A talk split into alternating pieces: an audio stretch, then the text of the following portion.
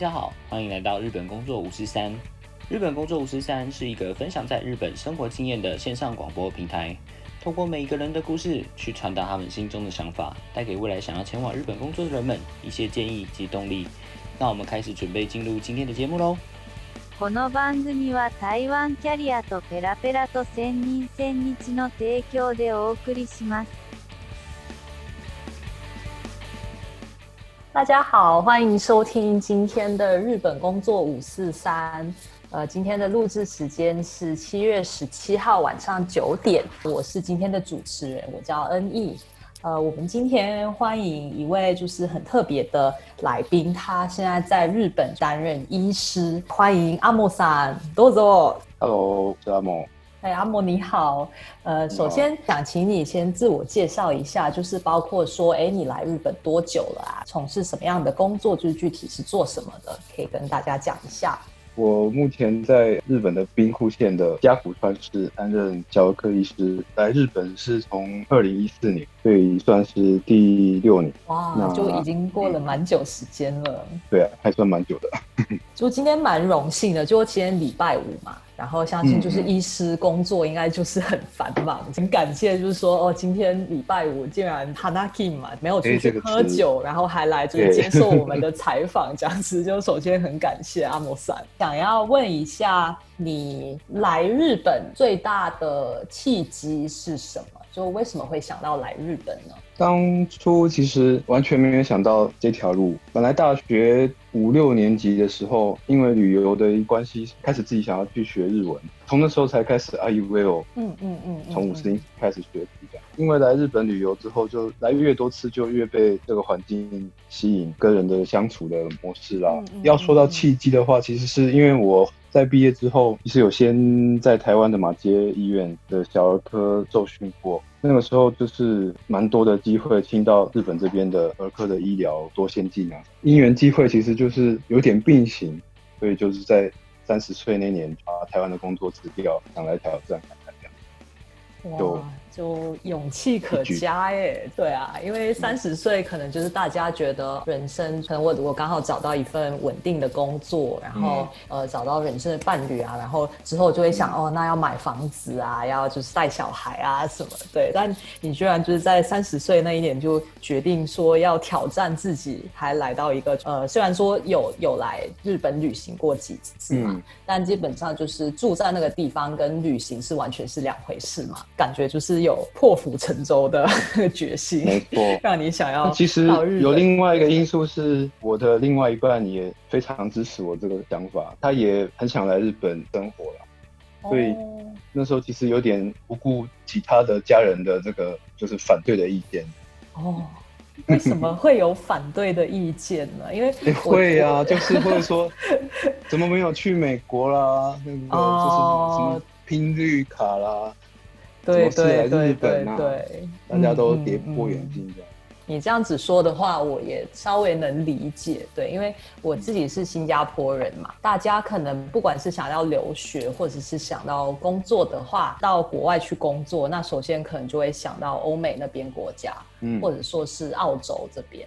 对，那日本的话，因为大家都觉得有一个印象是说日本那边就工作文化很传统这样子，然后大家都听说在日本工作真的又压力很大，然后就是可能下班之后要陪老板去喝酒，嗯要应酬这样子的事情。作为一个工作的地方的话，大家可能就还是会觉得哦，那还是去嗯欧美那边会比较好。自己又骨子里应该比较反骨，所以你们越他不看好，我就越要拼给你们看，这样，所以就毅然决然就跑来了。嗯嗯，到现在也没有想要回头的感觉，这样。嗯哦哦哦，那我好奇的是，因为当然在日本工作的话，就完全是在说日文的环境嘛。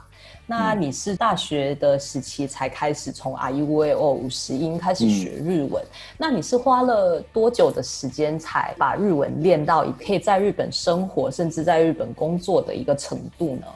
说真的，在台湾就真的只是绘画班程，像那时候大学，其实一个礼拜顶多去上两个小时、三个小时的那种。在台湾其实只是在考 N one、N two 的那个执照，嗯嗯嗯嗯。那时候其实出发点是想要在旅游的时候至少问路可以问，但是你。真的来之后，发现你问了人家讲的你也听不懂。对对对对对，你你真的到那个地方之后，你会发现不是说问题问不出来，因为你问不出来，你至少就是可以用肢体语言嘛。最大的问题是，人家回答你的问题是你听不懂人家讲什么，因为他讲的又很快。当他发现你讲了日文，他就会以为你应该听得懂他讲什么，就会开始噼里啪啦噼里啪啦。对，然后他发现你听不懂的时候，就双方都会很尴尬，这样子嘛。嗯，日本人有一个很有趣的现象，就是对于一个外国人，他会觉得他只要把日文放慢，外国人就听得懂，所以你就会听到他用很慢的速度讲一大串日文，但是听不懂人应该还是听不懂。哦，那我觉得你遇到的那些人还算蛮，不是很友善，但是那个方式是不太没没有没有什么用的。啊，但你会觉得，就是即使他放慢速度，其实是因为你不认识那个单字的话，你就还是听不懂。好意思叫他重复太多遍嘛？没错，你就会可能说，哦，那啊，我知道了，就嗨，我咖喱玛斯达，ありがとうございます。然后你你之后就转头问旁边人说，哎，他到底讲什么？ 对，这样子的情况，其实我也遇到过不少。那你说，真的到日常生活没有问题，真的还是要来到实地？因为我一开始其实是参加呃 YMCA 的学校啦。嗯嗯。其实，在那个学校，大部分都还是外国人。你也不是说真的百分之百的一个都是日文的环境，但是至少你在平常下课的时间去买东西啦，或什么，逼的不是像旅游的时候，你只要结个账就 OK。比如说你的脚踏车 punk 掉，嗯嗯嗯，那爆胎了，你要拿去修的时候，你不可能用手指着那个轮胎就是它修，就是有一些会逼着你必须要让自己再多讲一些东西的时候，那时候你才开始比较会讲。我自己的话，真的，嗯。有在日本留学过的经验，然后那个时候就是超级多状况的，然后我需要透过电话找那个什么电器公司的客服啊，跟他讲说，我本来以为这个洗衣机是有烘干机，但结果是没有，然后我想要退款，可以吗？这样子，然后就把自己弄到很狼狈，对，这要还要像办手机啊什么的，对对对，办手机啊什么的，你就是。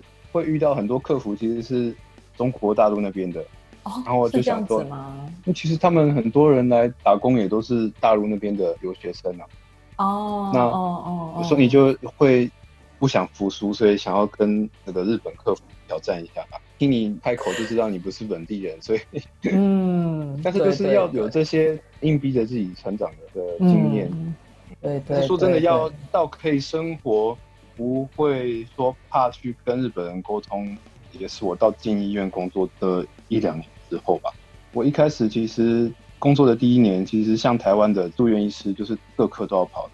那时候其实，在内科很多病人其实是老爷爷老奶，他们讲的又是方言，就根本就听不懂。我就在那，嗯嗯嗯。啊，是的前面？嗯嗯嗯，然后其实我根本不知道他他在讲什么这样 子。那那那怎么办呢？如果他在说哦，我这里很痛，或者是怎样，会旁边会有护士吗？需要真的医疗上的一些判断的时候，当然是要就是找会讲的人来帮忙了。那我遇到的是那个地方阿伯，他就在跟我讲他年轻的时候他怎么样怎么样怎么样，我就真的是哦，就是想找你想找医师闲聊这样子的长辈嘛。哦，了解了解，没有太多跟日本人交流的经验的人，可能不知道。对每个人来讲，会有一个可能一个年龄层，让你觉得他的日语是你只听得懂比平常的一半他说的事情。像我的话，我就会觉得。四十岁以上的日本男性说的日语是我耳朵最难抓到的，有些时候是学校的教授，然后我直接就是买了一个录音机，上课的时候我就录音，下课之后我还会就是用耳机去听几遍，然后我就哦，原来他讲的是这件事情，但其实上课的时候我只我只听得懂大概三四成。因为我其实第一年是在大阪留学生的时候，在大阪。那开始工作之后，我是被派到非常乡下的兵库县的一个西斜市的地方。西斜市，嗯嗯，西边的西斜是那个 Waki。好。那其实我在台湾的时候，都是在城市长大，所以我反而是到日本才第一次接触到乡下的环境。这样，嗯兵库县其实已经离大阪算是一个比较近的县，嗯但是其实那边讲的地区的方言又各地都不一样的。来日本之后才发现，嗯各地区域性其实非常的大。嗯像你在关东，其实东京那边讲的是标准语哦，关西这边那一来会有关西腔，Osaka 有 Osaka 边，嗯那神户这边也有阔贝边，在西边一点到基路那边波州的方言，都各有各个地方的方言，所以我的姓氏是口天武嘛。这个姓氏在日本就是其实没有这个姓，如果你是姓林啊什么的，他们就其实有还要喜这个姓。对对对我对，一开始会说你是从冲绳来的嘛，这样子。哦 就是他们还尤其是他们在乡下的地方，他们没有没有台湾这个概念，所以当你说哦我是从台湾来，我是从外国来的，他们其实不知道他们会那个是。吓到吗？就是哎，原来是外国人哦。对，对，其实会吓到的。哦，那嗯你现在的话，你会完全听得懂是那边的方言吗？说到百分之百听得懂，我看也是没办法。欸真的到哦阿贝的完全百分之百的方言的话，应该连他们当地的年轻人都真的听不太懂，所以四五十趴就已经很厉害了。哦，嗯，还好我我走的是小儿科，尤其是现在是主要是走新生儿医疗，所以我只会听到婴儿的哭声，不会听到方言。还蛮有趣的哎。那其实之前访问的来宾，大部分就是可能在大城市里面工作，然后可能嗯他们的职位也可能是比较偏向就是业务啊，甚至就是有一个是在工厂工作的人这样子。那很少会碰到医疗这一块的嗯嗯嗯来宾。我好奇的是，因为台湾其实医疗也是蛮发达的嘛，你觉得日本跟台湾比起来，在医疗体制方面不一样的地方吗？蛮不一样的诶、嗯，在台湾就是常常听到那些说台湾医疗很辛苦啊，尤其是什么血汗医院之类的，哦，是是这样子吗？嗯，这一类的新闻，然后又说什么健保快倒了啊，浪费医疗资源啊。日本这边不是没有这个问题，但是其实我觉得一来是日本人他们的个性，一来比较尊重医疗的专业，再加上他们其实医疗的分级做的很扎实。所以不像台湾说，我半夜发烧喉咙痛，我就去大医院就可以挂急诊看病，然后顶多嗯只是拿个退烧药。在日本几乎是不可能发生。嗯，在日本的话，他们其实很重视医疗分级，所以每个人都有自己平常一些小状况就会去看的，他们叫卡卡利兹给医，有点像台湾的加医制度，但是嗯那个加医是其实是就是在家里附近的诊所，那个诊所等于是帮你的健康把关，所以如果有需要再转诊。比如说我今天不是普通的小感冒，我可能是胸痛，去找平常就比较熟悉我的这个身体状况的医师，他可能觉得有需要的话，他会再帮你转诊到比较大的医院。紧急的状况的话，我当然还是会叫救护车啦。嗯不过就是有这个等于是医疗的机制做得很扎实的前提，就不会有这么多浪费医疗资源。大医院的人不能做大医院他该做的事情，就都在看感冒。嗯嗯嗯嗯对对对，所以而且就是另外有一个观念就是，日本他们没有所谓的夜诊。如果你生病需要严重到看医生，就是要请假。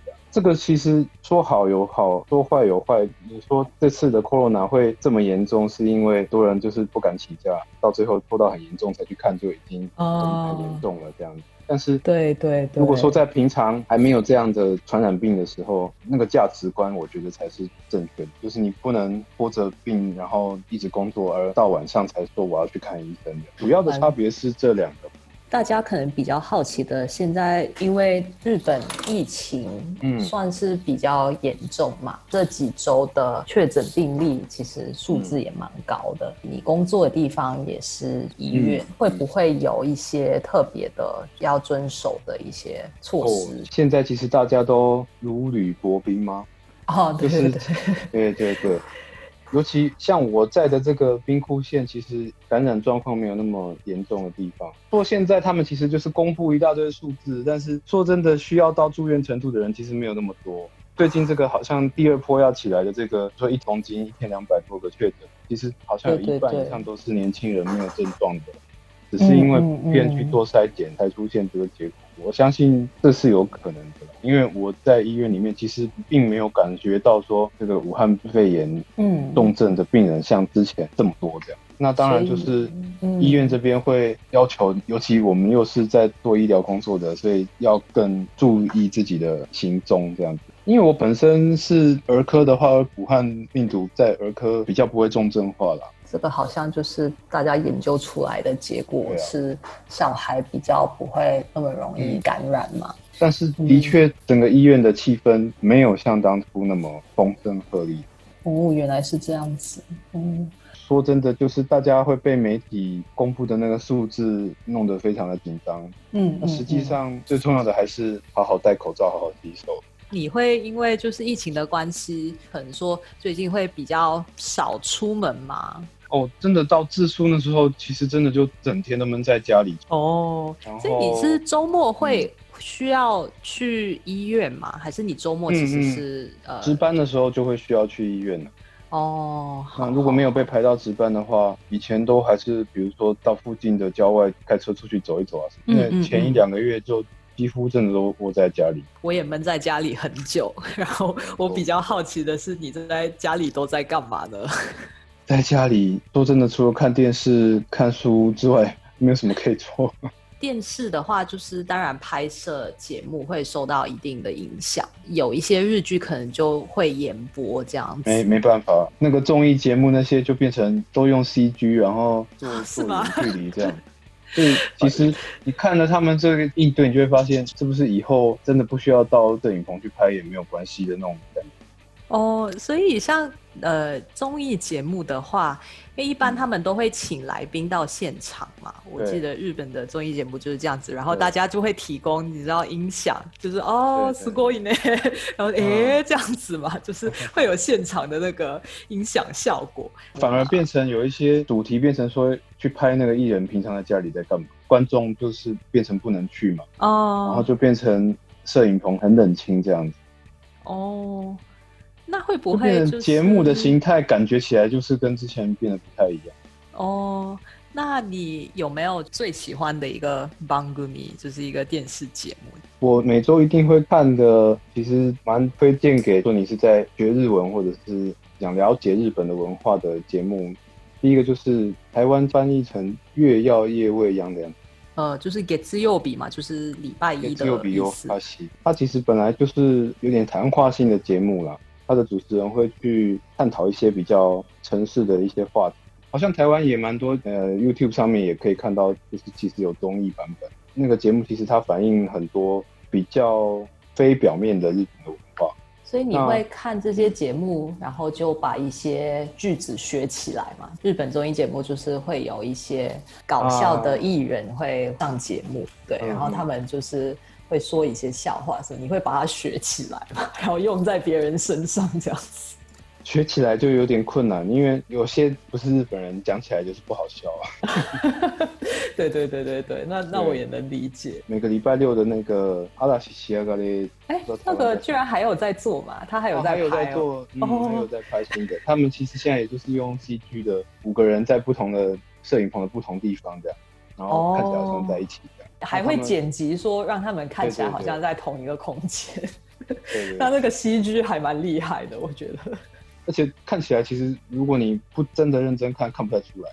很不错哎，因为我觉得综艺节目是学平常的绘画当中会用到的日语的一个很好的资源，这样子。没错没错，对，只是说看来宾的话，有一些可能讲话就真的还蛮快的，需要有字幕才能理解。嗯，因为有些人会主张说把字幕关起来，不然你永远都在依靠那个字幕。但是我觉得真的到日本生活之后，文法其实是其次，单字量要进步的很快的话，你还是要去嗯听一些他们比较常用的单字，去把它抓起来，查一查，变成自己的东西。这样，哦就我不会去排斥，说你不要去看字幕啊，嗯，因为有时候嗯你自己从字典上查出来的那个发音跟日本的这个音调又不一样，他们其实强调的是音调，而不是你的文法。嗯，嗯，你如果音调不对，他们就是也真的听不懂，听不懂，他们就会待在那边。之前考 N one 的时候，嗯其实蛮辛苦的，就是要背很多文法。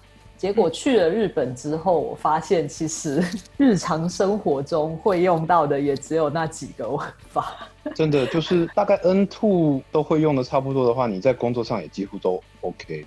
哦，讲真的，因为像他们日本比较特别，是像我们在医院打病历，嗯在台湾都是用英文。日本的医生而里面是非常不可思议的事情，因为他们其实医学教育啊，一路以来都是全日文的教科书这样，他们的病历也都是日文。其实他们用在工作上这个打病历啊什么的，不会用到这么复杂、这么困难的文法。如果说需要做转院的介绍的字体的话，嗯会需要写一些介绍信啊什么的。哦，那些书信上就还是比较传统，会去用到一些敬语啊什么。所以你是有考到 N one，但是嗯嗯发现其实单字量还是最重要的。这嗯嗯嗯。嗯，单字量跟他们叫 intonation，就是音调。比如说我们讲澡堂，他们讲 sendo，如果你讲 sendo，他们会听成别的字，就会不知道你在讲什么这样。所以像是那个阿妹跟阿美，其实啊对对对不一样的，对对对，没错，你真的要勇敢让自己开口说，然后去学习他们当地人的调子。所以也算是在学习日语这边，就是有下了蛮多苦功的这样子。我觉得必须要认清一个事实，就是你就是一个外国人，哦所以你永远不可能讲的跟他们一样。放下这个包袱之后，就会比较敢讲比较敢讲。然后说真的，其实他们知道你是外国人之后，他们其实不会期待你讲的跟他们一样好，反而会给你一些较多的空间，这样。对对对，我他们对外国人在很多层面上不会有跟对日本人一样的期待吧，我可以这样子说。其实我觉得，尤其是台日友好，已经友好到很夸张的地步，所以 他们其实听到台湾几乎是一面的好评，他们对台湾真的非常的友善。所以不用担心说会被欺负啊，但是我觉得这是要破釜沉舟，觉得啊，我就是一个外国人，不需要说一定要去跟他们打成一片啊。因为日本这边很重视在医疗上需要去跟家属解释病情，我一开始就会很没有自信，就说啊，我一个外国人，我要怎么跟都是讲日文？尤其我当初还在内科的时候，面对的是老人，不是那么容易治好的。就可能你中文你也要，你也要对想一你连中下要怎么文都不知道样表达要怎么样。，对，最后你是怎么样克服这个？努力了很久，懊恼了很久，到最后发现你必须要让它变成自己的优势，就是我可以慢慢讲，讲到让你听得懂。他们就会说你的日文不会这么的噼里啪啦的讲，但是嗯你可以用很慢的步调，医疗的门外汉都听得懂的方式嗯去讲解给他们听，这样。嗯，因为其实病人的家属也不一定是对医疗很有研究嘛，对，嗯所以重点是要用很简单的，就大家也听得懂的的词语去跟他解释事情。另外就是我觉得要很很肯，他们都感觉得到你的诚意，这样。只要你是愿意学习，让自己进步，他们其实都感觉得出来。所以不用太先入为主的觉得自己的日文一定要听到什么程度才可以一直往上爬。对，我觉得这是很实用的建议耶。我以前在日本的时候也会有点自卑啊，就觉得哦，我日文都肯定讲的没有日本人好嘛，那就觉得、哦，那好像工作上面可能表现也不会跟日本人那么好，对，然后就会渐渐失去自信这样子。另外就是啊他们其实也知道你台湾人再怎么样英文都比他们的敢讲。你可以把这个当成自己的优势啊。那当然，最近越来越多就是英文比较好的日本人越来越多了，但是我觉得普遍上来讲，就他们对欧美的人还是会有一种莫名的恐惧跟自卑感。那哦你，就可对以对对对，利用这个来当成自己的一个卖点。让自己日文进步的同时，去发挥一下你自己原本就已经有的一些优势嘛。我们今天很感谢我们的来宾，跟我们分享了很多关于医疗上面的工作，然后也有关于在日本的生活这个部分的嗯一些咨询。阿莫伞就是有什么嗯想要对一些学弟学妹啊，未来可能想要到国外去发展，然后其实还没有想到要去哪里，对日本文化有兴趣，嗯，你会推荐大家跟你走同一条路来日本然后工作生活吗？如果真的这么喜欢日本，我觉得是很推荐的。不论是想要去日本工作，或者是去旅行的话，之后如果想要什么推荐的话，都也可以请教一下阿莫桑。